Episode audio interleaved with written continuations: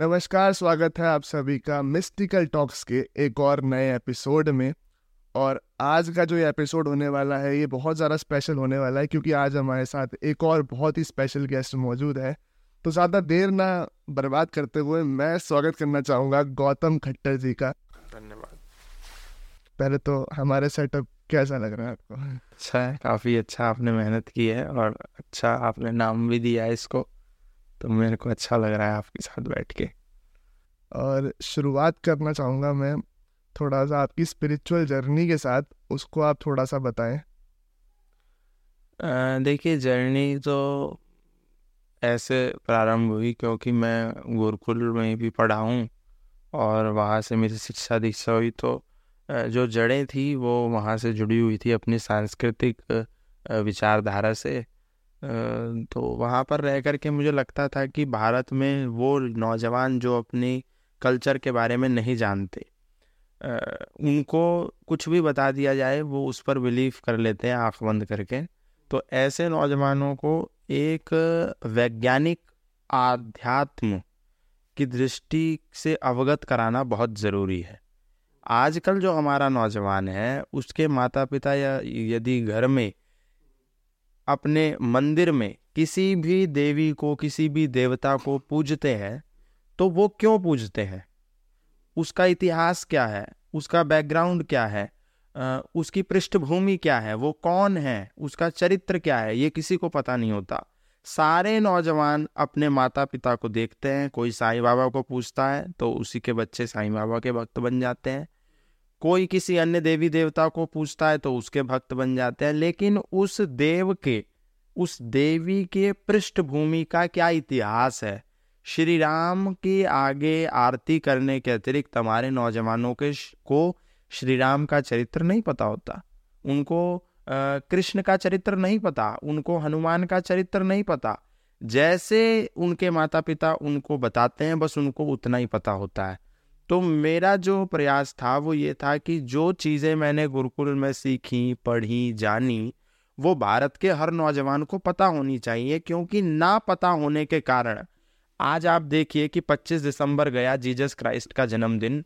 तो भारत के जितने भी मॉल्स हैं, जितने भी सिनेमा घर हैं, जितने भी ऐसे होटल्स हैं, जितने भी पिकनिक स्पॉट्स हैं, जितने भी टूरिस्ट स्पॉट्स हैं, सब जगह पर सेंटा क्लॉज बना करके खड़ा कर दिया गया। सब जगह पर क्रिसमस ट्री बना करके खड़ा कर दिया गया। हमारे नौजवान जब वहाँ गए तो उन्होंने जा करके तस्वीर ली और उसको सोशल मीडिया पे डाला। मतलब बाहर के व्यक्ति का जन्मदिन हमारे यहाँ कितना बड़ा पर्व बन गया। लेकिन क्या कभी अमेरिका में भगवान श्री कृष्ण का पर्व इतनी धूमधाम से मनाया जाता होगा? क्या कभी ऑस्ट्रेलिया में योगेश्वर भगवान श्री कृष्ण का पर्व मनाया जाता होगा? मर्यादा पुरुषोत्तम श्री राम की रामनवमी पर कभी जापान में इतना बड़ा क्राउड इकट्ठा होता होगा, नहीं होता होगा तो हम अपने नौजवानों को इस बारे में अवगत कराएँ जो हमारी जो कल्चरल रूट्स हैं, जो हमारी सांस्कृतिक जड़ें हैं, उसके बारे में हमारे नौजवानों को पता होना चाहिए, लेकिन वो नहीं पता है। तो उसी दृष्टि से हमने इसको प्रारंभ किया। और अभी कर रहे हैं धीरे धीरे आपने बताया कि बाहर नहीं मनाते हैं मैं तो कहूँगा भारत में भी काफ़ी सारे लोग नहीं मनाते हैं। भारत में नहीं मनाते हैं और जो मनाते भी हैं वो बड़ा मतलब मुश्किल से मना पाते हैं। यदि किसी को रामनवमी राम जी के देश में मनानी है तो उसको भारी सुरक्षा बल चाहिए तब जा कर के वो रामनवमी मना पाएगा। यदि आपको रामनवमी पर अपनी शोभा यात्रा निकालनी है तो आप बिना पुलिस का अ, की अनुमति अनुमति लिए नहीं निकाल सकते, पुलिस की प्रोटेक्शन के बिना नहीं निकाल सकते। अगर रास्ते में कहीं मस्जिद पड़ रही है तो उसका रूट आपको बदलना पड़ता है, कोई मदरसा पड़ रहा है तो आपको अपनी रामनवमी की शोभा यात्रा का रूट बदलना पड़ता है। एसएसपी आपको कहता है कि रूट बदलिए। वो आपको इतनी भी प्रोटेक्शन नहीं दे पाता कि आपकी यात्रा उसी रूट से निकल पाए, क्योंकि वो भी डरता है मस्जिद से, वो भी डरता है मदरसे से। तो ये हमारे लिए कितना दुख का विषय है कि राम के देश में राम की यात्रा निकालना हमारे लिए एक चुनौती से कम नहीं रह गया। और उनको यदि सड़क पर बैठ करके नमाज़ करनी है तो उनको कोई प्रोटेक्शन की ज़रूरत नहीं है। उनको यदि सड़क पर बैठ करके कुछ अपना क्रियाकलाप करना है तो उनको कोई प्रोटेक्शन नहीं चाहिए। उनको यदि सड़क पर कोई मजार बना करके खड़ी करनी है तो वो किसी से नहीं नहीं डरते। पर यदि हमको कोई काम करना है तो सबसे पहले हमको पुलिस की परमिशन लेनी पड़ती है। जैसे अभी हम यूथ की बात कर रहे थे। यूथ के ऊपर कुछ आप अपनी राय प्रकट करो क्योंकि यूथ किस डायरेक्शन में है क्या है? यूथ तो आँखों पर पट्टी लगा करके बैठा है उसको हर चीज़ वो नकार देता है और या फिर हर चीज़ स्वीकार लेता है। दो तरीके के लोग हैं हमारे देश में। या तो आँख बंद करके विश्वास करते हैं, या पूरे के पूरे रूप से, पूर्ण रूप से खारिज कर देते हैं। या तो घोर नास्तिक युवा हमारे देश में मिलते हैं, या फिर इतने ज़्यादा अंधभक्त मिलते हैं कि आँख बंद करके सब कुछ मानते हैं। वो जीसस क्राइस्ट को भी मानते हैं, वो कृष्ण को भी मानते हैं, वो राम को भी मानते हैं, वो कब्र, पीर और मज़ार को भी मानते हैं, वो अल्लाह ताला को भी मानते हैं, वो सब में विश्वास करते हैं। ये दोनों ही लोग हमारे लिए बड़े खतरनाक हैं। हमको अपने संस्कृति को जानने के लिए एक वैज्ञानिक दृष्टिकोण डेवलप करना होगा। ना तो हमको घोर नास्तिक, ना हमको बिल्कुल अंधभक्त। हमें एक साइंटिफिक आइडियोलॉजी डेवलप करनी होगी कि परमात्मा यदि दुनिया में है तो परमात्मा क्यों है? उसके अस्तित्व होने के कारण क्या है? ये हमको चीज़ें डेवलप करनी है। ईश्वर में विश्वास करें, पर बिना जाने मत करें। बिना जाने ईश्वर को मानना एक मूर्खता है। ईश्वर को जान करके तब मानना एक बुद्धिमता का काम है। आजकल क्या है? ईश्वर को बिल्कुल ना मानना और ईश्वर को बिना जाने मान लेना, ये दोनों ही मूर्खता पर खड़ी हुई विचारधारा है। ईश्वर को पहले जानना, उसमें फिर मानना, ये सटीक विचारधारा है हमें इस तरीके के युवाओं की देश में आवश्यकता है, जो ईश्वर के वैज्ञानिकता को देख करके उसमें विश्वास करें। ईश्वर होने के क्या क्या प्रमाण है, उसको खोजें। ईश्वर क्या कार्य करता है, उसको जाने। ईश्वर की सत्ता यदि है तो वो क्यों है, कैसे है, कहाँ है, वो सब हम माने। तब हमारा कुछ हो सकता है, वरना आज भारत में हमारे युवाओं की ये स्थिति हो गई है कि उनके मंदिर में जीसस क्राइस्ट की भी फ़ोटो लगी है, अल्लाह ताला का चिन्ह भी लगा है और गणपति भगवान की फ़ोटो भी लगी है। अभी पिछले दिनों में पटना गया तो वहाँ पर मैंने देखा एक बहुत कट्टर हिंदू, कट्टर सनातनवादी व्यक्ति के घर में जीसस क्राइस्ट भी लगे हुए हैं। अल्लाह ताला का लोगो चिन्ह भी लगा हुआ है और गणपति भगवान, एक ही फ़ोटो है, एक ही फ़ोटो फ्रेम है ऐसा, इधर जीसस क्राइस्ट है उधर अल्लाह ताला का लोगो है और बीच में गणपति भगवान है। आप सोच करके देखिए हम किस मानसिकता से गुजर रहे हैं। एक भी मस्जिद में आपको गणपति का फ़ोटो नहीं मिलेगा। एक भी गिरजा घर में, चर्च में आपको कृष्ण भगवान का फ़ोटो नहीं मिलेगा। लेकिन आपके मंदिरों में जीजस भी है और अल्लाह भी है। अब आप सोच के देखिए युवा किस तरफ़ जा रहा है। मैं ये नहीं कहता कि जीजस को मत मानो, अल्लाह ताला को मत मानो। मानना है तो डंके की चोट पर मानो, पर जानो पहले। उसके बाद मानो। राम को भी यदि मानते हो ना तो पहले राम जी को जानो, राम जी को समझो, राम जी को पढ़ो। तब आपको पता चल पाएगा कि राम जी ने वास्तव में कितना संघर्ष किया। राम जी को हमें क्यों मानना चाहिए?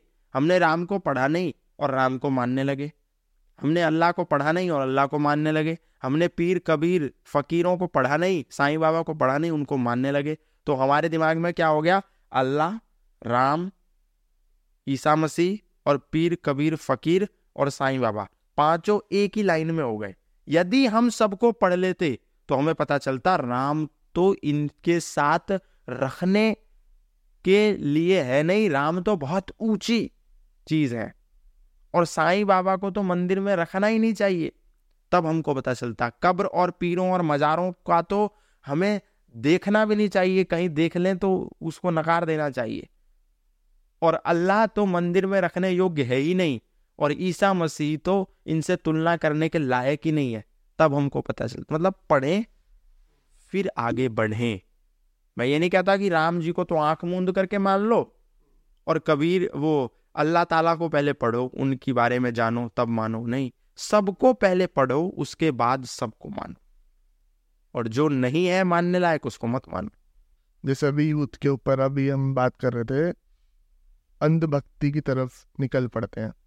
तो आजकल जो यूथ का चल रहा है थोड़ा सा सोशल मीडिया पर भक्ति को लेकर के उसके ऊपर क्या क्या लगता है आपको? जैसे कि मतलब कुछ तो लगता है कि जेनुअन है और कुछ को देखकर ऐसा लगता है कि सिर्फ़ लाइक्स के लिए हो रहा है थोड़ा ट्रेंड फॉलो हो रहा है। ट्रेंडिंग है ना अभी खाटू शाम का बहुत ट्रेंड है तो सब खाटू शाम की यात्रा करने लगे। वृंदावन का है ट्रेंड तो इतना वृंदावन में अभी भीड़ हो गई पिछले दो दिन पहले कि वहाँ दो चार लोग मर गए भीड़ में दब करके। परमात्मा तुमको कहीं बाहर नहीं मिल सकता। आप सोचो कि मैं वृंदावन जाऊँ तो मुझे परमात्मा मिल जाए, मथुरा जाऊँ तो परमात्मा मिल जाए, बद्रीनाथ जाऊँ तो मुझे परमात्मा मिल जाए, केदारनाथ जाऊँ तो मुझे परमात्मा मिल जाए, जगन्नाथपुरी जाऊँ तो मुझे परमात्मा मिल जाए, मैं रामेश्वर जाऊँ तो मुझे परमात्मा मिलेगा, द्वारका जाऊँ तो मुझे परमात्मा मिलेगा, हरिद्वार चला जाऊँगा तो परमात्मा मिलेगा, ऋषिकेश जाऊँगा तो मुझे परमात्मा मिलेगा तो आप बिल्कुल ही बिल्कुल एक थोथे पन में जी रहे हैं आपको परमात्मा कहीं भी स्थान विशेष में नहीं मिलेगा। कहीं पर भी नहीं मिलेगा। आपको केवल और केवल परमात्मा अपने भीतर मिलेगा। आपको आँख बंद करके बैठना होगा। इसीलिए महर्षि पतंजलि ने कहा है, परमात्मा को पाने का एक ही प्रोटोकॉल है और वो है अष्टांग योग। अष्टांग योग के माध्यम से, उपासना के माध्यम से परमात्मा को पाया जा सकता है। आप कितनी यात्रा कर लो, कितना ही पैदल चल लो, कितना ही गंगा नहा लो, आपको परमात्मा नहीं मिल सकता। बहुत सारे लोगों के मन में ये भ्रांति है कि हम गंगा में जाकर के मकर संक्रांति पर डुबकी लगा लेंगे तो हमको मोक्ष मिल जाएगा। तो बिल्कुल मोक्ष मिलने वाला नहीं है, क्योंकि मोक्ष यदि गंगा में स्नान करने के दिन मिलता होता तो जितनी भी मछलियाँ गंगा में तैर रही हैं, वो मोक्ष को प्राप्त हो जाती। वो कितनी मछलियाँ मोक्ष को प्राप्त हो जाती, लेकिन वो मोक्ष ऐसे नहीं मिलता। हाँ आपके शरीर की शुद्धि ज़रूर हो सकती है। गंगा में आने वाला जल अमृत के समान है, क्योंकि वो गुफाओं से, कंदराओं से, पहाड़ों से और जड़ी बूटियों को लेकर के अपने साथ प्रवाहित कर करके हरिद्वार तक पहुँचता है। तो उसमें यदि आप नहाएँगे तो आपके शारीरिक रोग हो सकता है, दूर हो जाए। पर आप सोचें कि उसमें नहा करके आपको मोक्ष मिल जाएगा तो ऐसा बिल्कुल भी नहीं मिलेगा। अवश्य में वो भोक्तव्यम कृतम कर्म शुभाशुभम। कर्म जो आपने किए हैं, वो तो मिलेंगे ही मिलेंगे, उसका प्रतिफल तो परमात्मा भी उसकी व्यवस्था में ऐसा कोई प्रावधान नहीं है कि यदि आप कोई चोरी करके आ गए हैं, कोई डकैती करके आ गए हैं, किसी को गाली दे करके आ गए हैं, किसी की हत्या करके आ गए हैं, किसी को मार के आ गए हैं, किसी पर बलात् दुष्कर्म करके आ गए हैं और आकर के आपने गंगा जी में स्नान कर लिया तो वो सारे पाप गंगा माता धो देंगी। ऐसा यदि आप सोचते हैं तो आप एक घोर मूर्खता में जी रहे हैं, क्योंकि परमात्मा के नियम में ऐसा कोई प्रावधान नहीं है जो आपके पापों को क्षमा कर सके। परमात्मा कभी पापों को क्षमा नहीं करता। आपने यदि कोई पाप किए हैं तो उसका प्रतिफल आपको देगा, ज़रूर ही देगा। तो इसीलिए आप जो ये सोचते हैं कि हम वृंदावन जाएँगे, ठाकुर जी के दर्शन करेंगे और पापों से मुक्त हो जाएँगे तो बिल्कुल नहीं होंगे। हाँ वृंदावन जाइए, जाना चाहिए। मैंने बिल्कुल नहीं कहा कि वृंदा मत जाओ वृंदावन मत जाओ या मथुरा मत जाओ या हरिद्वार और काशी, बनारस, प्रयागराज मत जाओ। बिल्कुल जाओ, लेकिन वहाँ के इतिहास से अवगत होकर के आओ। आप किसी भी मुसलमान से पूछेंगे मोहम्मद साहब के बारे में तो आपको पचास मिनट तक वो नॉन स्टॉप बता देगा कि मोहम्मद साहब ऐसे थे, वैसे थे, ये थे, वो थे, उनकी महानता ये थी। आप किसी से भी पूछोगे जीसस क्राइस्ट के बारे में तो कोई भी ईसा मसीह का भक्त, कोई भी क्रिश्चियनिटी को मानने वाला ईसा मसीह की पचास विशेषता गुण बता देगा। लेकिन आप यदि किसी सनातन धर्मी ऐसे सनातन धर्मी जो ट्रेंड को फॉलो करके वृंदावन जाता है, जाकर के वहाँ फ़ोटो खींचता है और अपने सोशल मीडिया पर डालता है, आप उससे पूछेंगे कि भगवान श्री कृष्ण की माता का नाम क्या था तो वो नहीं बता पाएगा। नब्बे फ़ीसदी ऐसे ट्रेंड को फॉलो करने वाले युवा नहीं बता पाएँगे कि मर्यादा पुरुषोत्तम की माँ का नाम क्या था, कौशल्या था कैकई था या सुमित्रा था, वो कंफ्यूज हो जाएँगे। उनके पिता का नाम क्या था, नहीं बता पाएँगे। तो हम अपने पूर्वजों के इतिहास को पढ़ें उसको जाने, उसको सत्य सत्य जाने। लेकिन हमारा युवा जब आप उससे कृष्ण के बारे में पूछोगे तो वो ये ज़रूर बताएगा कि भगवान श्री कृष्ण गोपियों के साथ रास रचाते थे, वो नाचा करते थे, माखन चोरी करते थे, रण छोड़ करके भाग गए थे। बस ये तीन लाइन उसको पता होंगी। लेकिन इसके सिवा योगेश्वर भगवान श्री कृष्ण ने अर्जुन को कौन सा उपदेश दिया? कितने श्लोक का वो उपदेश है? कौन सी पुस्तक में पाया जाता है? कितने उसमें अध्याय है? उसको नहीं पता। लेकिन हाँ उसको ये पता है मनिहारी का वेश बनाया, शाम चूड़ी बेचने आया। मतलब भगवान श्री कृष्ण को दुनिया में कोई धंधा नहीं मिला, उन्होंने एक ही बिज़नेस को चुना और वो था चूड़ी बेचने का। ये आज हमारे सनातन धर्मी की मेंटेलिटी है। आप यदि मुसलमानों के मोहम्मद साहब के बारे में कोई सच बात भी बोलते हैं तो वो आपका गला काट देते हैं, सच बोलने पे। सच बोलने पे आपका गला काट दिया जाता है। लेकिन सनातन धर्मी खुद अपने भगवान श्री कृष्ण के बारे में प्रतिदिन झूठ बोलते हैं, झूठ। उनको चोर बता करके, उनको रसिया छलिया बता करके, उनको कपड़े चुराने वाला बता करके, उनको नग्न स्त्रियों को छुप करके देखने वाला बता करके, और एक भी हिंदू उसका प्रतिकार नहीं करता, विरोध नहीं करता। खुद उसको लीला बना करके अपने मंदिरों में चलाता है। एक भी हिंदू योगेश्वर भगवान श्री कृष्ण का गीता का उपदेश करने वाला नाट्य अपने मंदिर में प्रस्तुत नहीं करता। क्या आपने किसी भी भागवत कथा में मंच पर गीता का उपदेश देते हुए किसी व्यक्ति को भगवान श्री कृष्ण की ड्रेस पहन करके देखा है? नहीं देखा होगा। लेकिन हाँ एक व्यक्ति भगवान श्री कृष्ण की ड्रेस पहन करके और कमर में मोर लगा करके एक लड़की के साथ नाचता हुआ ज़रूर देखा होगा। पर वही कृष्ण अर्जुन को उपदेश दे रहा है, ऐसा मंचन आपने कभी नहीं देखा होगा। ये हिंदुओं की मूर्खता है। उनकी अकल पर पत्थर पड़ गए हैं कि वो भगवान श्री कृष्ण के झूठे चरित्र को बता करके लोगों को भी नचाते हैं खुद भी नाचते हैं और खूब पैसा भी बटोरते हैं। हमें इस पर भी ज़ोर दे करके अपने युवाओं को कन्वेंस करना है कि तुम्हारे कृष्ण का असली इतिहास क्या था और तुम तुम्हें झूठा क्या पढ़ाया गया जिसको तुम मंचन करके जैसे कई सारे जलूस निकलते हैं उसमें महादेव को देखते हैं हम कि चिल्लम लगा पहले ही बोल दिया उसको जलूस। जलूस वो होता है कि गधे पर बिठा करके उसका मुँह काला करके उसको जलूस कहा जाता है। बोलते हैं, आज कृष्ण भगवान का जलूस निकल रहा है। जलूस शब्द ही मतलब वही है कि किसी को गधे पर बिठा करके उसका मुँह काला करके निकालना, इसको जलूस कहते हैं।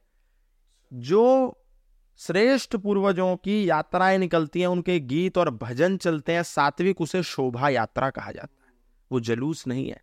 लेकिन वास्तव में शोभा यात्रा तो निकाल ही नहीं रहे ना, ये तो जलूस निकाल रहे हैं। बोला, भाँग पी के नशेड़ी हो गया, बोला, चिलम लगा करके पर्वत पर चढ़ गया। यही तो गाने चलते हैं। तो वो शोभा यात्रा तो वास्तव में है ही नहीं, वो ठीक ही बोल रहे हैं, जलूस ही निकाल रहे हैं वो। भगवान शिव का जलूस ही तो निकाल रहे हैं, उनका महिमा खंडन ही तो कर रहे हैं, उनके चरित्र का दोहन ही तो कर रहे हैं, उनके चरित्र का दुष्प्रचार ही तो कर रहे हैं, और चला करके ना सिर्फ़ चलाते हैं, लाइन लगा करके घेर करके उसकी वीडियो बनाते हैं, फिर उसे सोशल मीडिया पर डालते हैं, फिर खूब तालियाँ बजाते हैं, फिर खूब पैसा भी चढ़ाते हैं मतलब किसी भी गंजेड़ी भंगेड़ी को उठा लाते हैं, किसी भी दुरात्मा को, दुष्चरित्र को उठा कर ले आते हैं, उसे शिव के कपड़े पहनाते हैं, उसके ऊपर रंग लगाते हैं, उसको पूरा मेकअप करके, उसको शिव बना करके, फिर सड़कों पर नचा करके, ताली बजा करके सोचते हैं, वाह वाह, हमने कितना गर्व का काम किया। गर्व का काम नहीं किया आपने मूर्खता का काम किया, भगवान श्री कृष्ण जैसे महान योद्धा को आपने नचनिया बना दिया, नाचने वाला जोकर बना दिया आपने। इससे बड़ी मूर्खता की क्या बात हो सकती है? हमने बहुत बड़ा पाप किया। अपने इतने श्रेष्ठ पूर्वजों को कितना मतलब उनका चरित्र दोहन करके उसको एक लड़की के साथ सड़क पर नचाना, कितनी गलत बात है। बहुत, मैं समझता हूँ, ये बहुत पाप कर रहे हैं हम लोग, हमें नहीं करना चाहिए। आपने कभी देखा मोहम्मद साहब का चित्र भी? चित्र भी नहीं देखा होगा, मूर्ति तो बहुत दूर की बात है। वो कहते हैं कि मोहम्मद साहब बनना, उसका मंचन करना उसके जैसा दिखना किसी हम जैसे सामान्य पुरुषों से परे है, इसलिए उसकी चित्र बनाने पर भी सजाए मौत है। आज आप किसी का चित्र बना करके उसके नीचे लिख दो, हज़रत मोहम्मद साहब कल के दिन ही आपको शूट कर दिया जाएगा, आपका गला काट दिया जाएगा, इजाज़त नहीं है।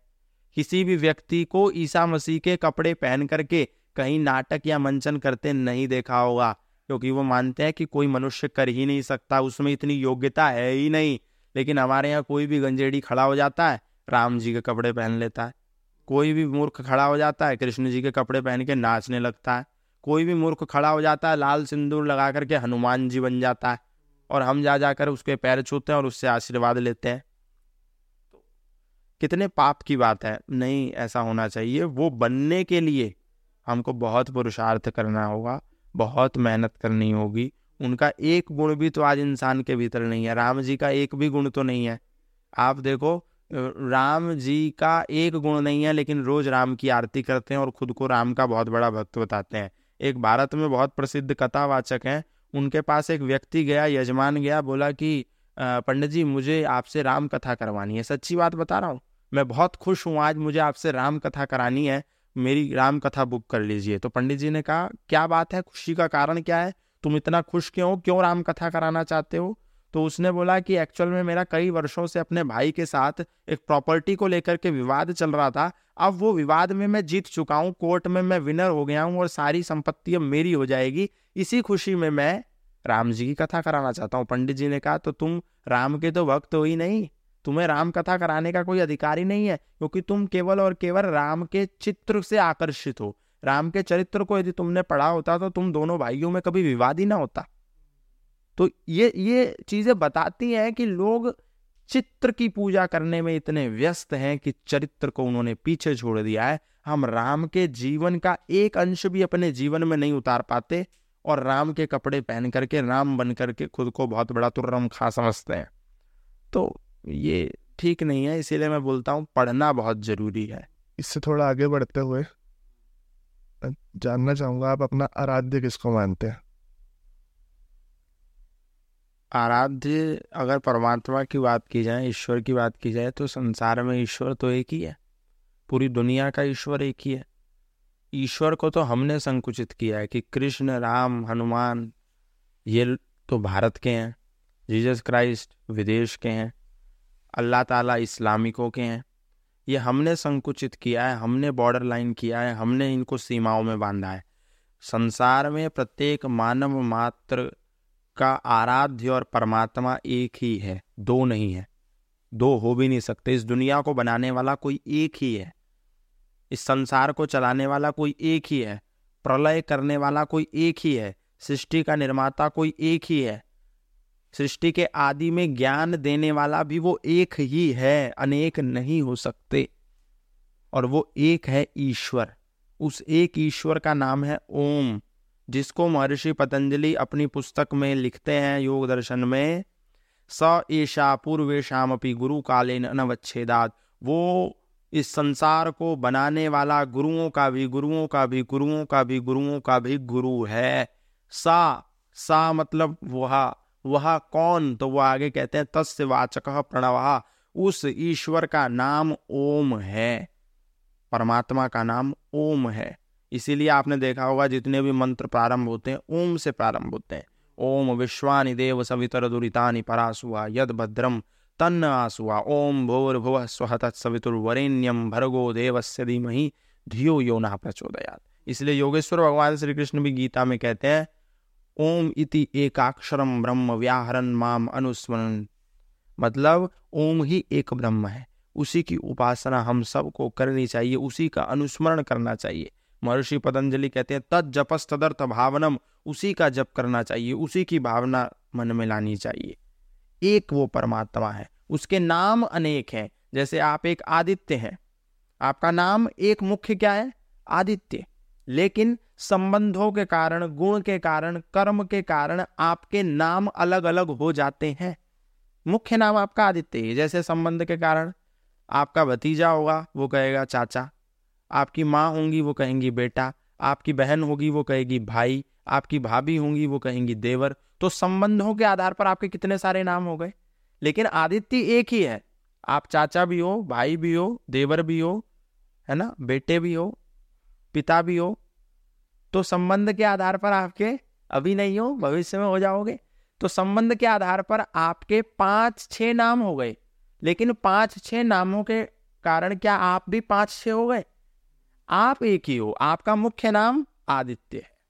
हाँ आपके गुण के आधार पर और नाम हो सकते हैं। कोई कहेगा आपको जर्नलिस्ट, कोई आपको कहेगा स्पीकर कोई आपको कहेगा ओरेटर कोई आपको कहेगा राइटर कोई आपको कहेगा पोएट आपके गुण जैसे जैसे बढ़ते जाएँगे, नामों की संख्या बढ़ती जाएगी। ऐसी परमात्मा के गुण अनेक हैं। परमात्मा का एक गुण यह है कि वो कण कण में बसा हुआ है। इसीलिए हम उसको कहते हैं विष्णु। वेवेष्टि, व्यापनोति चरा चरम जगत स विष्णु। वो परमात्मा जो इस संसार के चर और अचर में बसा हुआ है, रमा हुआ है। उसको हम विष्णु कहते हैं। चर और अचर क्या है? ये नॉन लिविंग है, मैं लिविंग हूँ। मुझमें भी है, इसमें भी है, इसमें भी है, इसमें भी है और इसमें भी है। सब जगह जो रमा हुआ है, बसा हुआ है, सर्वव्यापक है, इसीलिए उस परमात्मा का नाम विष्णु है। इस परमात्मा का नाम राम भी है। रमनते योगिना यस्मिन सरामा जो कण कण में रमा हुआ है और जिसमें रम करके योगी आनंद को प्राप्त होते हैं। योगी जन किसमें रमते हैं? परमात्मा में रमते हैं। जिस परमात्मा में वो रमते हैं और आनंद को प्राप्त होते हैं, उसी परमात्मा का एक नाम राम भी है। उसी परमात्मा को हम बृहस्पति भी कहते हैं। यो बृहद आकाश आदि नाम पति, स बृहस्पति। इस आकाश को, इस आकाश में विभिन्न जो ग्रह नक्षत्र है, सूर्य को, चंद्र को, पृथ्वी को, इन सबको किसने कंट्रोल किया हुआ है? सूरज पृथ्वी से आकर के क्यों नहीं बढ़ जाता? उदय होता है, अस्त होता है, उदय होता है, अस्त होता है, पृथ्वी सूर्य के चक्कर लगाती है, अपनी धुरी पर भी घूमती है। क्यों? नहीं टक्कर हो रही आपस में। कौन होल्ड किए हुए है? कौन इनका अधिपति है? वो परमात्मा, इसीलिए उसी परमात्मा को सबसे बड़ा अधिपति होने के कारण बृहस्पति कहते हैं।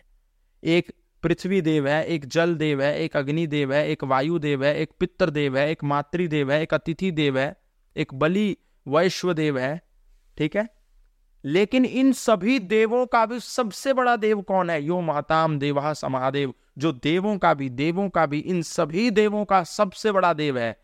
इसीलिए उसी एक परमात्मा का नाम महादेव भी है। ठीक है ना? यो बृहद जगत निर्माणेन बरहति वर्धयति सा ब्रह्मा। वो जगत का निर्माण कर रहा है। रोज इसमें देखो कितनी वर्धन हो रहा है। अभी छोटा सा पेड़ है, फिर वो बड़ा हो जाता है, फिर उसमें आम आ जाते हैं, फिर आप उस आम को खा लेते हो, फिर गुठलियाँ गिरती हैं, फिर और आम के पेड़ उग जाते हैं। ये वर्धन हो रहा है ना सृष्टि का, संसार का। ये वर्धन कौन कर रहा है? वो परम पिता परमात्मा कर रहा है। एक माता पिता है उनका विवाह होता है, फिर पेट में संतान का निर्माण हो जाता है, स्वयं ही हो जाता है, माँ कुछ भी नहीं करती। इस दुनिया में एक भी माँ स्वयं अपने बच्चे का एक बूंद खून नहीं बना सकती। दुनिया के सारे वैज्ञानिक मिल जाए तो एक बूंद रक्त नहीं बना सकते, एक हार्ट नहीं बना सकते, एक किडनी नहीं बना सकते। ये वर्धन कौन कर रहा है? ये बना कौन रहा है? ये निर्माण कौन कर रहा है? वही परमात्मा कर रहा है। इसीलिए उस परमात्मा को ब्रह्मा भी कहा जाता है। लेकिन उसी परमात्मा के जो नाम है, उन्हीं नामों के आधार पर हमारे और आपके नाम रखे गए हैं। उस परमात्मा का नाम आदित्य भी है, लेकिन आपका नाम आदित्य भी है। तो क्या आप परमात्मा हो गए? नहीं हो गए आप परमात्मा। वो अलग आदित्य है, एक उसका नाम आदित्य है, एक आपका नाम आदित्य है, एक पड़ोसी का नाम आदित्य है। एक राम दशरथ का बेटा, एक राम घटघट में बैठा, एक राम का सकल पसारा, एक राम त्रिभुवन में न्यारा और एक राम मेरे पड़ोस में भी बैठा। है तीनों राम अलग हैं। एक उस ईश्वर का नाम राम है, एक दशरथ के पुत्र का नाम राम है और एक आपके पड़ोसी का नाम राम है। तीनों राम अलग हैं। जब जिस राम का नाम लिया जाएगा, जब जिस राम के नाम की बात होगी, तब उसी राम को ग्रहण करना है। मैं आप कहने लगे कि हमारे घर में रोज राम आते हैं।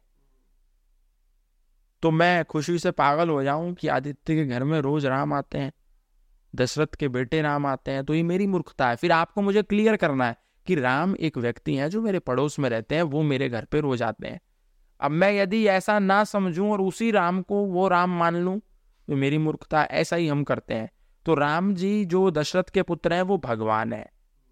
वो भी किसी की उपासना करते हैं, वो भी ध्यान में बैठते हैं। भगवान शिव की कितनी सारी प्रतिमाएँ ध्यान में बैठे हुए है कि नहीं है? वो किसकी उपासना कर रहे हैं, किसकी पूजा कर रहे हैं, परमात्मा की पूजा कर रहे हैं, वो परमात्मा कौन है जो इस पूरे संसार को बनाता है, जो सर्वव्यापक है, सर्वशक्तिमान है, अजन्मा है, अनंत है, नित्य है, पवित्र है, कभी जन्म नहीं लेता, कभी गर्भ में नहीं आता, कभी मरता नहीं है, अमर है, कभी बूढ़ा नहीं होता, लेकिन शिव जी किसी के गर्भ में आए, राम जी कौशल्या के गर्भ में आए, कृष्ण जी अपनी माँ के गर्भ में आए तो वो परमात्मा नहीं है, वो भगवान है। और वो भगवान कोई कैसे बन सकता है? शास्त्र इस बात को बताते हैं। ऐश्वर से समग्र से धर्म से यशश्रिय, ज्ञान वैराग्य शरणनाम भगितिरणा जैसे किसी के पास बल होता है तो वो बलवान कहा जाता है। किसी के पास विद्या होती है तो विद्वान कहा जाता है। किसी के पास धन होता है तो वो धनवान कहा जाता है। इसी प्रकार ये जो छह भग हैं, जिसके पास ये छह भग होते हैं, वो भगवान कहा जाता है। ऐश्वर्य, धर्म, यश, ज्ञान, श्री और वैराग्य। जिसके पास ये छः के छः हैं, वो भगवान है। लेकिन दुर्भाग्य से आज आपको कोई नज़र आता है जिसके पास ये छः के छः हैं? जिसके पास धर्म है, उसके पास ज्ञान नहीं है। जिसके पास ज्ञान है, उसके पास श्री नहीं है। जिसके पास श्री है, उसके पास ऐश्वर्य नहीं है। जिसके पास ऐश्वर्य है, उसके पास वैराग्य तो बिल्कुल नहीं है। थोड़ा सा धन आने पर इंसान घमंड हो जाता है। राम जी के पास सब कुछ था। धन भी था, श्री भी था, ऐश्वर्य भी था, धर्म भी था और इसके बाद भी वैराग्य था। जब राजा बन गए पता चला कि कल पिताजी ने आदेश दिया है कि राज्याभिषेक होगा। तो बिल्कुल खुश नहीं हो गए, अहंकार में चूर नहीं हो गए कि अब कल से तो मैं राजा बनूँगा, मैं चलाऊँगा इस देश को, मैं सत्ता पर आसीन हो जाऊँगा, मैं अपनी मर्ज़ी से सब करूँगा। घमंड नहीं आया। और जब थोड़े ही पल में पता चला कि माँ को मैंने वचन दिए थे कि कई को, और उसने वचन में कह दिया है कि राम को वनवास दे दो तो राजा जो राम थे, उनको बिल्कुल भी क्रोध नहीं आया कि मैं कैसे छोड़ दूँगा ये संपत्ति। उन्होंने वैराग्य की भावना दिखा, दिखाई और तुरंत अपने आभूषणों को उतार करके काशाय वस्त्र धारण किए, तीर कमान लिया और जंगल की तरफ़ चल दिए। ये वैराग्य था। आजकल है किसी के अंदर? इसलिए कोई भगवान नहीं है। राम जी थे, कृष्ण जी थे, हनुमान जी थे, माता जानकी थी, जनक की पुत्री होने के बाद भी इतनी संपत्ति में, ऐशो आराम में पलने के बाद भी राम के घर आई, अयोध्या में आई। उसके बाद छोड़ दिया सारा वैभव वो पति के साथ चल दी। और आजकल आजकल है कोई जानकी की तरह? यदि पति उसको आभूषण ना दिलाए, यदि पति उसको करवा चौथ पर उपहार ना दिलाए तो पत्नी दूसरे के यहाँ चली जाती है। और आजकल तो इतनी बुरी स्थिति आ गई कि अगर फिजिकली कोई पत्नी सेटिस्फाई ना हो पाए अपनी पति से तो वो दूसरे यार के साथ भी कई बार पाई जाती है, अखबारों में रोज हम ऐसा पढ़ते हैं। तो राम और जानकी और कृष्ण और रुक्मणी, ये निर्माण होता है भीतर से। उसके लिए तप करना पड़ता है, साधना करनी पड़ती है, जप करना पड़ता है, ध्यान करना पड़ता है, परमात्मा की प्राप्ति करनी पड़ती है। तो ये सब भगवान थे, उसके ऊपर एक परमात्मा है, एक ईश्वर है, उसकी हम सब संतान है। तो ये सारे हमारे लिए पूज्य हैं। जो सत्य आत्मा है, जो धर्मात्मा है, जो श्रेष्ठ पूर्वज हैं, वो हम सबके लिए पूर्वज, पूज्य हैं। और जो अधर्म पर चलने वाले हैं अधर्म के अनुगामी हैं वो हमारे लिए पूज्य नहीं है। आज हमारे घरों में रावण की मूर्तियाँ नहीं रखी होती। आज कोई भी ब्राह्मण दुनिया का रावण की पूजा नहीं करता मंदिरों में राम की करता है। राम जी क्षत्रिय थे फिर भी करता है। रावण ब्राह्मण था फिर भी देश का एक भी ब्राह्मण रावण की पूजा नहीं करता। तो फिर क्यों साईं बाबा की पूजा करते हो? क्यों पीरों की पूजा करते हो? क्यों मजारों की पूजा कर, करते हो? क्यों करते हो मजारों की पूजा? जिन मजार में दफन लोगों ने तुम्हारे पूर्वजों को मारा, उनकी पूजा तुम करते हो। क्यों करते हो? जब रावण की नहीं करते तो उसकी क्यों करते हो?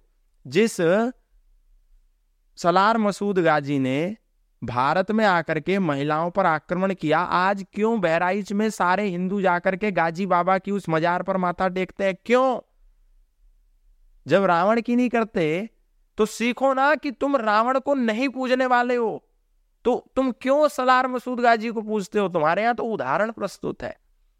तुम क्यों जाकर के मोइनुद्दीन चिश्ती की अजमेर वाली दरगाह में माथा ठोड़ते हो? जब मोइनुद्दीन चिश्ती ने पृथ्वीराज चौहान को मरवाने की पूरी साजिश रची, धोखे से उसको मरवाया, उसकी पत्नी के साथ बलात्कार करने में अपना योगदान दिया, क्यों करते हो? नहीं करना चाहिए। तुम रावण को ना मानने वाले लोग हो ना तो क्यों तुम सलार मसूद, गाजी, मोइनुद्दीन, चिश्ती, मामा, भाईजे की मजारों पर जाकर माथा फोड़ते हो? नहीं फोड़ना चाहिए। हमें सीखना चाहिए कि हम भगवान राम के वंशज हैं, कृष्ण के वंशज हैं, हनुमान के वंशज हैं, दुर्गा के वंशज हैं, काली के वंशज हैं। हम अपने श्रेष्ठ पूर्वजों के वंशज हैं।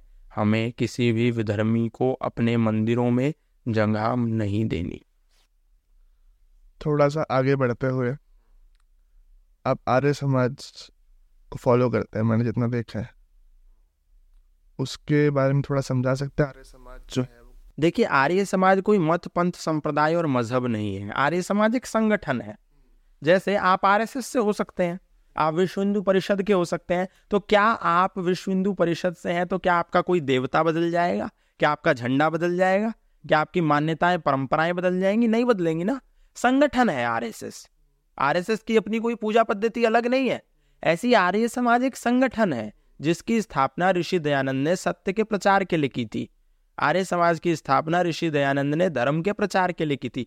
अपना मत नहीं बनाया, एक भी आर्य समाज के संस्थान में, एक भी आर्य समाज के ऑफ़िस में, एक भी आर्य समाज के केंद्र में, एक भी आर्य समाज की संस्था में, एक भी आर्य समाज मंदिर में कहीं पर भी ऋषि दयानंद की, उसके संस्थापक की पूजा नहीं होती। नहीं होती, कहीं भी पूजा नहीं होती। क्यों? क्योंकि आर्य समाज कोई मत पंथ संप्रदाय, मज़हब या कल्ट नहीं है, अलग से कोई स्थापित किया हुआ धर्म नहीं है। आर्य समाज एक ऑर्गेनाइजेशन है, संगठन है, जिसकी स्थापना ऋषि दयानंद ने की थी भारत को आज़ाद करने के लिए। उनका सपना था कि भारत आज़ाद होना चाहिए। इसीलिए जितने भी क्रांतिकारी थे, भगत सिंह थे, राजगुरु थे, सुखदेव थे, रामप्रसाद बिस्मिल थे, चंद्रशेखर आज़ाद थे, महात्मा हंसराज थे स्वामी श्रद्धानंद थे, जितने भी क्रांतिकारी थे, सबके पास सत्यार्थ प्रकाश मिलती थी, क्योंकि सत्यार्थ प्रकाश ने ही सबसे पहले उद्घोष किया था कि भारत में स्वदेशी राज्य ही होना चाहिए। भारत में स्वदेशी शिक्षा होनी चाहिए, भारत में स्वदेशी अर्थनीति होनी चाहिए, भारत में स्वदेश धर्म होना चाहिए। सबसे पहले ऋषि दयानंद ने इस बात की पैरवी करी, और इसीलिए पंडित मदन मोहन मालवीय, जिन्होंने किसकी स्थापना करी? महामाता मदन मोहन मालवीय ने। आज जो गंगा सभा है, हर की पौड़ी, उसकी स्थापना किसने करी? पंडित मदन मोहन मालवीय ने। बनारस हिंदू विश्वविद्यालय किसने स्थापना की? पंडित मदन मोहन मालवीय ने। उन्होंने लिखा कि जब तक आर्य समाज दौड़ता रहेगा, तब तक हिंदू समाज चलता रहेगा। जब तक हिंदू समाज चलता रहे, जब तक आर्य समाज चलता रहेगा, हिंदू समाज बैठ जाएगा। जब आर्य समाज बैठ जाएगा तो हिंदू समाज सो जाएगा। जब आर्य समाज सो जाएगा तो हिंदू समाज मर जाएगा। इसीलिए आर्य समाज का होना, आर्य समाज जैसे संगठनों का होना, जो धर्मवादी संगठन है, वेदवादी संगठन है, सत्यवादी संगठन है, ईश्वरवादी संगठन है, इनका होना संसार में नितांत आवश्यक है। इसीलिए जब महामना मदन मोहन मालवीय जी ने बनारस हिंदू विश्वविद्यालय की स्थापना काशी में करी, बनारस में करी तो उन्होंने छोटा विश्वनाथ टेंपल विश्वनाथ टेंपल जो बनारस में है बड़ा उसका एक छोटा प्रारूप बनारस हिंदू विश्वविद्यालय के प्रांगण में बनाया। और प्रांगण में बनाने के बाद उस गेट मतलब वो जो छोटा विश्वनाथ टेंपल है, उसके गेट पर आर्य समाज की स्थापना कर दी। तो बहुत सारे पंडित आए, बोले, आपने ये क्या किया? आर्य समाज की स्थापना कर दी आपने मंदिर के अंदर? ये तो आपने बहुत बड़ा पाप किया। तो उन्होंने कहा, मूर्खों मैंने आर्य समाज की स्थापना गेट पर इसीलिए की है कि कोई भी आकर के आक्रमणकारी यदि हमारे मंदिरों पर आक्रमण करेगा, हमारे मंदिरों को छुएगा तो आर्य समाज से पहले उसको लड़ना पड़ेगा। Arya Samaj is gatekeeper of our Hindu temples कोई आधर्मी, कोई आक्रांता, कोई आतंकवादी हमारे मंदिरों को छू नहीं सकता, जब तक गेट पर आर्य समाज बैठा है। तो आर्य समाज एक संगठन है। इसीलिए पंडित राम प्रसाद बिस्मिल क्योंकि एक आर्य समाज से जुड़े हुए व्यक्ति थे, आर्य कुमार सभा से जुड़े हुए व्यक्ति थे, ऋषि दयानंद के बहुत बड़े फॉलोवर थे, स्वदेशी आंदोलन के बहुत बड़े नेता थे, भारत को आज़ाद कराने में उनकी अग्रिम भूमिका रही। तो राम प्रसाद बिस्मिल को जब उनके पिता ने कहा कि या तो तू आर्य समाज छोड़ दे, या फिर ये घर छोड़ ले, तेरे को एक चीज़ चुननी है, या तो घर में रह ले, या आर्य समाज जैसा संगठन छोड़ दे। तो पंडित राम प्रसाद बिस्मिल ने अपने कपड़े उतारने लगे तो पिता ने कहा, ये क्या कर रहा है? बोला, मैं घर छोड़ रहा हूँ और ये कपड़े आपके हैं, इसीलिए मैं ये कपड़े नहीं ले सकता ना। आपने ही तो बोला घर छोड़ने के लिए। तो ये लो कपड़े रखो और वो घर से निकल गया। बोला, आर्य समाज एक ऐसा संगठन है जिसने मुझे प्रेरित किया है कि मुझे अपनी भारत माता को गुलामी की जंजीरों से आज़ाद करना है। तो ऋषि दयानंद का जो फंडामेंटल है, वो पूरा का पूरा वेद पर आधारित है, ईश्वर पर आधारित है, सत्य पर आधारित है। इसीलिए लोगों को शायद उनकी बातें बहुत अधिक अच्छी नहीं लगती उन्होंने एक लोगों को, धर्म को वैज्ञानिक दृष्टि से सोचने का नज़रिया दिया। इसीलिए दुनिया के बहुत सारे मौलाना उस पुस्तक को पढ़ने के बाद वैदिक धर्मी बन गए, सनातनी बन गए। कोई भी ब्रह्म कुमारी को पढ़ने के बाद मुसलमान क्या ब्रह्म, सनातन धर्म में वापस आया? कोई भी मुसलमान दुनिया का राधा स्वामी के पुस्तकों को, राधा स्वामी के सिद्धांतों को जानने के बाद सनातन धर्मी नहीं बना। कोई भी दुनिया का ईसाई धन धन सदगुरु तेरा ही आसरा के सिद्धांत को जानने के बाद ईसाई मत छोड़ करके सनातन धर्मी नहीं बना। कोई भी दुनिया का विधर्मी वामपंथी नास्तिक इस संसार के किसी भी हमारे जो आ, अलग अलग संगठन है जैसे आ, आ, राधा स्वामी तो हमने बता ही दिया और निरंकारी निरंकारी मिशन के सिद्धांतों को जानने के बाद दुनिया का कोई भी नास्तिक, दुनिया का कोई भी वामपंथी पुनः सनातन धर्मी नहीं बना। दुनिया के जितने भी मुसलमान हैं, कट्टर मुसलमान, इमाम, मौलवी, मुकर्रम, बारी तक के मुसलमान, सामान्य मुसलमान नहीं, जो उनके संप्रदाय के अधिष्ठाता है, मज़हब के पुरोधा है जितने भी मजहबों के पुरोधा इस्लाम को मानने वाले सनातन धर्मी बने, वो सत्यार्थ प्रकाश को पढ़ने के बाद बने, आर्य समाज की विचारधारा को जानने के बाद बने। जितने भी दुनिया के archbishop, cardinal father Sanatan Dharma में दीक्षित हुए, वापस सनातन धर्म में आए, वो ऋषि दयानंद को पढ़ने के बाद आए, सत्यार्थ प्रकाश पढ़ने के बाद आए ऋग्वेदादि भाष्य भूमिका पढ़ने के बाद आए संस्कार विधि, गौ करुणा निधि और व्यवहार भानु आदि पुस्तकों को पढ़ने के बाद सनातन धर्मी बने। दुनिया का कोई भी मुसलमान, ईसाई और वामपंथी और नास्तिक धन धन सदगुरु धन निरंकारी राधा स्वामी और ब्रह्म कुमारी को पढ़ने के बाद सनातन धर्मी नहीं बना। इन सबको पढ़ने के बाद लोग अंधकार में डूबे। इन सबको जानने के बाद लोग भक्ति में ऐसे लीन हो गए कि अंधभक्त हो गए। लेकिन यदि कोई सनातन धर्म में वापिस आया तो स्वामी श्रद्धानंद के पुरुषार्थ से आया। जानकर के आश्चर्य होगा, लगभग दस लाख मुसलमान पुनः सनातन धर्मी बने स्वामी श्रद्धानंद के प्रयास से। ऐसी थोड़ी स्वामी श्रद्धानंद को गोली मार दी, धोखे से अब्दुल राशिद ने। उसको पता था, स्वामी श्रद्धानंद यदि जीवित रहेगा तो भारत में इस्लाम जीवित नहीं रह सकता। कोई मुसलमान नहीं बनेगा। कोई सनातन धर्मी मुसलमान बनने वाला नहीं था, यदि सनातन धर्म के स्वामी श्रद्धानंद कुछ और दिन तक जीवित थे, रहते तो। जितने भी मुसलमानों ने, हमारे दलित भाइयों को, जिनको मुसलमानों ने बहला और फुसला करके मुसलमान बना दिया था, उनको एक झटके से स्वामी श्रद्धानंद ने सनातनी बना दिया। अब ये बात तो मुसलमानों से हजम नहीं हुई। उन्होंने कहा कि नहीं, ऐसे आदमी को जीवित रहना मतलब इस्लाम का खतरा हो जाएगा। इसीलिए गया अब्दुल राशिद, धोखे से जाकर के गोली मार दी, तीन गोली मार दी और स्वामी श्रद्धानंद की मृत्यु हो गई। ऐसे ही सत्रह बार ऋषि दयानंद को जहर दिया, क्योंकि ऋषि दयानंद जितना जीवित रहते, उतना सनातन धर्म प्रचारित होता, इसलिए ऋषि दयानंद को मार दिया। इसी प्रकार आदि गुरु शंकराचार्य को जहर दे करके धोखे से मार दिया, क्योंकि पता था, यदि आदि गुरु शंकराचार्य इस धरती पर जीवित रहेंगे तो इस धरती से।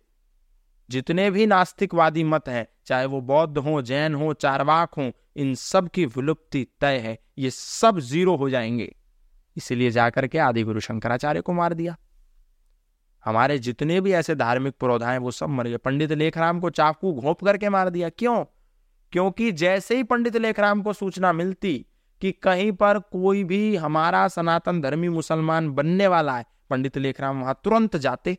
जाकर के उसको उपदेश देते सत्य का, और सत्य का इतना कड़ा उपदेश देते कि पुनः वो सनातन धर्म में रह जाता, मुसलमान घंटी बजाते रह जाते। उनको कुछ मिलता नहीं। तो अब क्या करना था? उनकी उनकी जो कार्य थे उसमें बाधा उत्पन्न हो रही थी ना, उन्होंने कहा, मारो। पंडित लेखराम को मार दिया। जो उनको मिलता, उसको मारते जाते। जो उनको मिलता, उसको मारते जाते। और उन्होंने ऐसा खूब किया। और आपने तबलीगी जमात का नाम सुना होगा। स्वामी श्रद्धानंद ने जब अखिल भारतीय शुद्धि सभा बनाई, ये सब कार्य कर कर रहे थे जब वो शुद्ध कर रहे थे, लोगों को पुनः सनातनी बना रहे थे तो उन्होंने कहा, अब हम क्या करें? तो उन्होंने एक तबलीगी जमात नाम का एक संगठन बनाया और फिर उसके माध्यम से तब सबकी तबलीग करने लगे मतलब बदलने लगे लोगों को। कैसे? एक पॉलिसी बनाई उन्होंने, कैसे लोगों को मुसलमान ज़्यादा से ज़्यादा बनाया जाए? तबलीगी जमात एक संगठन के माध्यम से उन्होंने किया। तो हमारे पूर्वजों ने इसमें बड़ी भूमिका निभाई, लेकिन वो बचे नहीं, उनको मार दिया गया, उनकी हत्याएँ कर दी गई, उनको मृत्यु का ग्रास बना दिया गया, कभी धोखे से मारा, कभी जहर दे के मारा, कभी सामने से अटैक किया गया। लेकिन ये सब योद्धा थे। हमको इन योद्धाओं को याद रखना, इन योद्धाओं को पढ़ना बहुत ज़रूरी है। यदि हम इन योद्धाओं को नहीं पढ़ेंगे तो फिर और कुछ नहीं होगा। आगे हमारा भी नंबर आएगा, कोई आकर के मूर्खता करेगा और हमको मुसलमान बना देगा। कैसे कश्मीर फाइल्स अगर आपने देखी हो? कि वो केरल फाइल्स केरल स्टोरीज उसमें क्या था? एक लड़की थी हिंदू। उसको धोखे से उससे ऐसे प्रश्न करते, अरे, तुम्हारा कृष्ण कैसे भगवान हो सकता है? कृष्ण भगवान नहीं हो सकता, वो तो गोपियों को छेड़ता था। अब वो लड़की हिंदू सोचने लगी कि हाँ बात तो ठीक कह रही है, कृष्ण कैसे भगवान हो सकता है? वो तो लड़कियों को छेड़ता था। अब क्या करें? अब तुम मुसलमान बनो। हमारा अल्लाह तुमको शरण मिलेगा। मोहम्मद साहब बहुत पवित्र आदमी है। उसने कहा अच्छा ठीक है, हमें मुसलमान बना दो। ऐसे ब्रेन वॉश किया। ऐसे ही हरीलाल गांधी। सामान्य व्यक्ति नहीं, महात्मा गांधी का बेटा हरीलाल गांधी मुसलमान बन गया। इसी मूर्खता के कारण हरीलाल गांधी को मुसलमान बना करके लोगों ने अब्दुल्ला बना दिया इन मुसलमानों ने। 27 जून 1936 में हरिलाल गांधी तथा कथित Mahatma Gandhi father of nation राष्ट्रपिता गांधी का बेटा हरिलाल गांधी मुसलमान बन गया, अब्दुल्ला, इसी षड्यंत्र के कारण। और जब ये कस्तूरबा गांधी को पता चला, आपने पूछा ना, आर्य समाज ने क्या योगदान दिया और क्या तो मैं बता रहा हूँ वही, अब्दुल्ला जब बन गया हरिलाल गांधी गांधी का बेटा तो कस्तूरबा बड़ी दुखी हुई कि मेरा बेटा मुसलमान बन गया।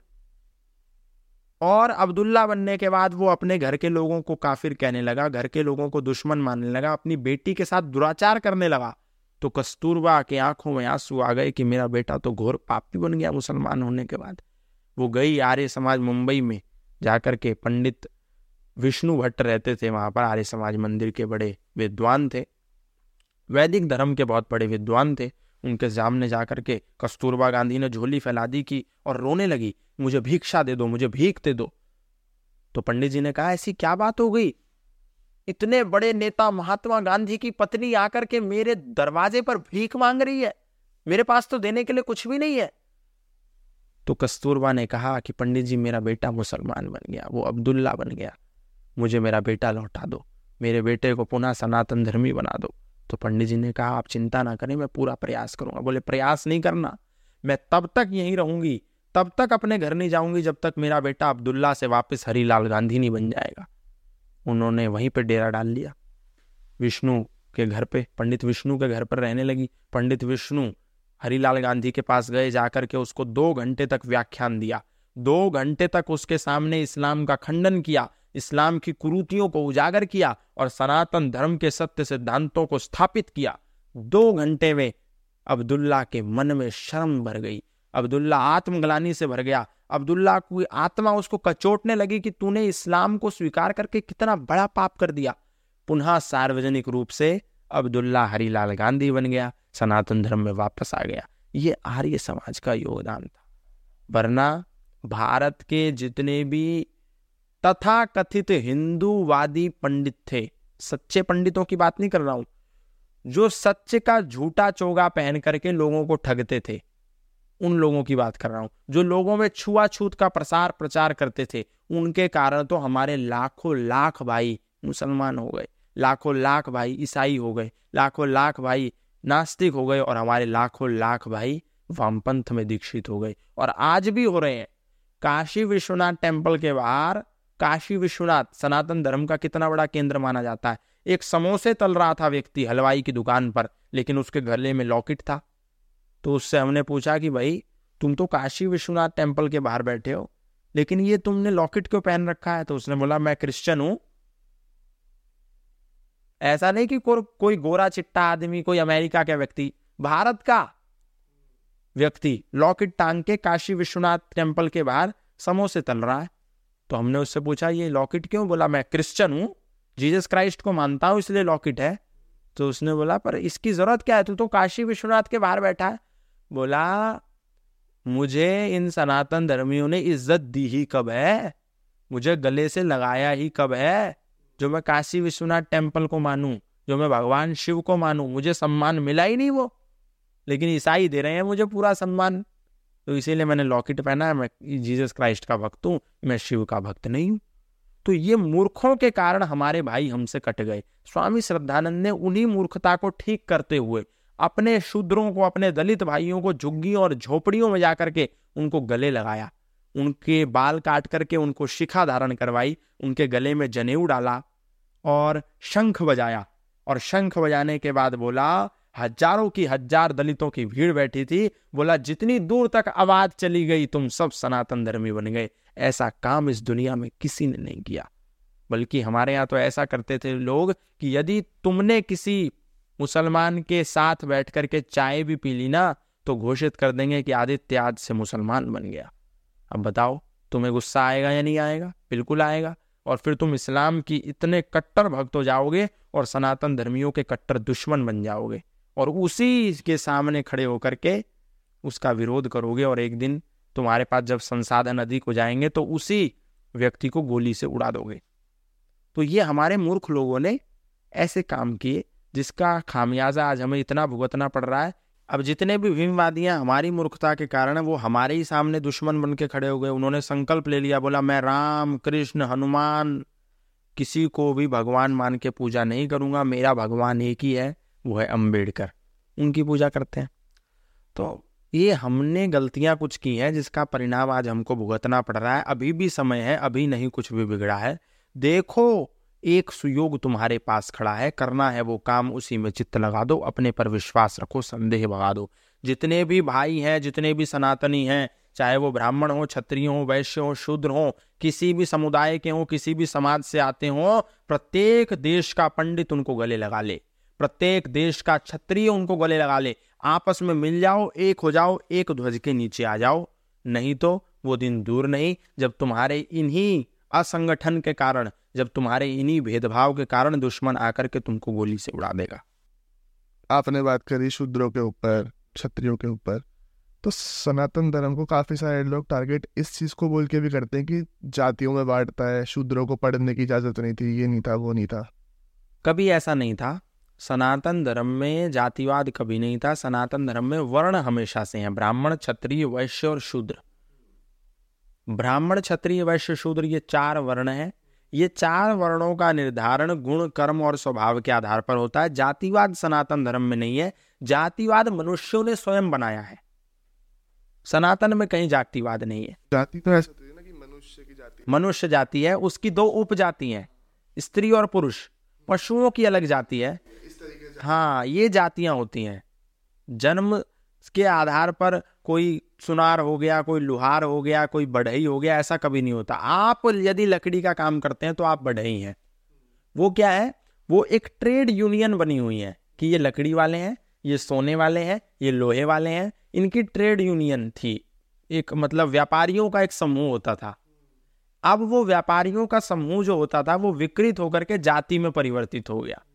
ये कोई जातिवाद नहीं। सनातन में कहीं कहीं एक वेद में दिखा दो किसी जाति का वर्णन। कहीं भी एक दर्शन में किसी जाति का वर्णन नहीं है। किसी उपनिषद में कहीं जाति का वर्णन नहीं है। वर्ण का वर्णन है। जो वर्ण जन्म से नहीं होते।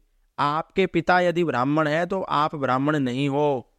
ब्राह्मण आप तब बनोगे जब आप वेदों का अध्ययन करोगे। जब आपको उसकी विद्या का ज्ञान होगा। जब आप पठन पाठन कराओगे, आपके पिता तो प्राकांड पंडित ब्राह्मण है, लेकिन आप सरहद पर खड़े हो तो you are no no more Brahmin now you are क्षत्रिय। आप क्षत्रिय हो, आपका बेटा जूता सिलता है then he is not Kshatriya और Brahmin he is Shudra. And if you are Shudra but your son is teaching any Veda और एनी शास्त्र और एनी स्क्रिप्चर और any kind of subject then he is Brahmin. गुण कर्म और स्वभाव। जैसे आप डॉक्टर हो आपका बेटा केवल आपका बेटा होने के कारण डॉक्टर नहीं बन सकता। उसको M B B S M D B M S करना पड़ेगा तब वो डॉक्टर चिकित्सक बनेगा। इसी प्रकार ब्राह्मण बनने के लिए भी ब्राह्मण कर्म से कर्म से होगा जन्म से नहीं होगा। ये जन्मना जो व्यवस्था है ना ये इतनी खराब है कि आज देखो कितने सारे पंडित अलग अलग तीर्थ पुरोहित जीन्स पहन करके घूमते हैं और कर्म कराते हैं। कितने सारे धार्मिक स्थानों पर देखो ना जीन्स पहन रखी है और खुद को ब्राह्मण कह रहे हैं यू आर नॉट ब्राह्मण। आपकी वेशभूषा बता ही नहीं रही है। आपका गुण कर्म और स्वभाव तीनों चीज़ मिलकर के आप ब्राह्मण बनेंगे। जैसे हम देखते हैं हमारे जो गुरु है गुरुओं को टारगेट बहुत किया जाता है धर्म को बहुत टारगेट किया जाता है। उसके पीछे का क्या कारण है मीन एक तो कारण ये है कि गुरु वास्तव में गुरु है नहीं बहुत सारे। गुरुओं के नाम पे ठग हैं। और दूसरा कारण ये है, बॉलीवुड ने जब भी कोई मूवी बनाई तो जो कोई पुजारी होगा, जो कोई पंडित होगा, जो कोई धार्मिक व्यक्ति होगा, जो कोई महात्मा होगा तो उसको चोर दिखाएँगे। टीका लगाया हुआ हम, जो चोर होगा, वो हमेशा टीका लगाया हुआ होगा मूवीज़ में। और जिसकी दाढ़ी होगी और मूछ नहीं होगी और गोल टोपी लगाता होगा, उसको बड़ा धार्मिक दिखाया जाएगा, उसको बड़ा सज्जन दिखाया जाएगा। तो ये मूवीज़ ने हमारा भंटाधार किया है। इसीलिए हमारे नौजवानों के मन में छवि बन गई कि कोई पंडित होगा ना वो तो झोले में भर के ले जाएगा, क्योंकि माएँ बता देती हैं, जैसी बच्चा पैदा होता है, बोले, बाबा आ जाएगा, झोले में लगे, लेके चला जाएगा। बच्चे के मन में बचपन से बैठ गया कि जो बाबा होता है ना, झोले वाला, वो बच्चों को उठाने वाला किडनैपर होता है। माँ ने भर दिया, बॉलीवुड मूवीज़ ने भर दिया, हमारी वेब सीरीज़ ने भर दिया। मैं कहता हूँ हाँ यदि कोई बाबा है, जो अत्याचारी है, जो महिलाओं का शोषण करता है, आपने उस पर वेब सीरीज़ बनाई, बहुत अच्छा काम किया, करना चाहिए। लेकिन जो मौलाना मदरसों में जिहाद की शिक्षा देते हैं, आतंकवाद की शिक्षा देते हैं, क्या आपने उस पर कोई वेब सीरीज़ बनाई? जो किताबें मानवता की शत्रु हैं, मानवता के शत्रु होने का पोषण करती हैं, क्या आपने उस किताब के बारे में आज तक कोई वेब सीरीज़ देखी? क्या आपने आज तक किसी भी मौलवी को महिलाओं पर अत्याचार करने वाला देखा? क्या आपने किसी भी मूवी में, किसी भी वेब सीरीज़ में हलाला नाम की कुरूति को देखा? नहीं देखा, लेकिन सती प्रथा देखा होगा, घूंघट प्रथा देखा होगा। क्या आपने किसी भी वेब सीरीज़ और मूवी में तीन तलाक को कभी देखा? नहीं देखा। लेकिन सनातन धर्म की जो तथाकथित कुरूतियाँ हैं, जो कुरूतियाँ हैं नहीं, उनको ज़रूर देखा होगा। लेकिन जितनी इस्लामिक कुरूतियाँ हैं महिलाओं के ऊपर जो कुरूति मतलब शोषण होता है अनेक अनेक विवाह होते हैं, फिर तीन तीन तीन तीन तीन तीन बार तलाक बोल करके तलाक हो जाता है। फिर यदि तलाक हो जाए और पुनः शादी होनी चाहे तो फिर किसी मौलवी के साथ उस महिला को रात गुजारनी पड़ती है, हलाला करना पड़ता है। ये सारी कुरूतियाँ आपने कभी मूवीज़ में नहीं देखी होंगी। ये भी दिखाइए। एकता कपूर से मैं कहूँगा कि आप जो सनातन धर्म की जो रीति रिवाज है, गृहस्थ परंपरा है, माँ और बेटी का जो संबंध है, सास और बहू का जो संबंध है, इसको विकृत करके जो आप बॉलीवुड में दिखाती हो, छोटे पर्दे पर दिखाती हो बड़े पर्दे पे दिखाती हो, क्या एकता कपूर की इतनी हिम्मत है कि वो इस्लामिक कुरूतियों के बारे में दिखा पाए? नहीं दिखा सकती। इसलिए जो आपका प्रश्न था, टारगेट, इसीलिए किया जाता है, क्योंकि ये सब लोग इस सुनियोजित षड्यंत्र में शामिल हैं। दूध चढ़ाना शिवलिंग पर हो सकता है रिसोर्सेस का वेस्टेज हो। है रिसोर्सेस का वेस्टेज, मैं मान गया, पर क्या चादर चढ़ाना किसी कब्र पर रिसोर्सेस का बहुत अच्छा यूज़ है। क्या जाकर के मोमबत्ती जलाना चर्च में रिसोर्सेस का बहुत इंक्रीमेंट होगा इससे? ये क्यों नहीं दिखाते? ये भी दिखाइए ना। Why this is hypocrisy why this hypocrisy is in Bollywood क्यों है ये पाखंड? दिखाओ सबको बराबर। बहुत अच्छी बात है, दिखाओ तो फिर हम कहेंगे कि हाँ Ekta Kapoor is doing wonderful work वो अब क्या कश्यप है? Anurag Kashyap is doing very mind blowing job पर इनका टारगेट केवल सनातनी सनातनी सनातनी।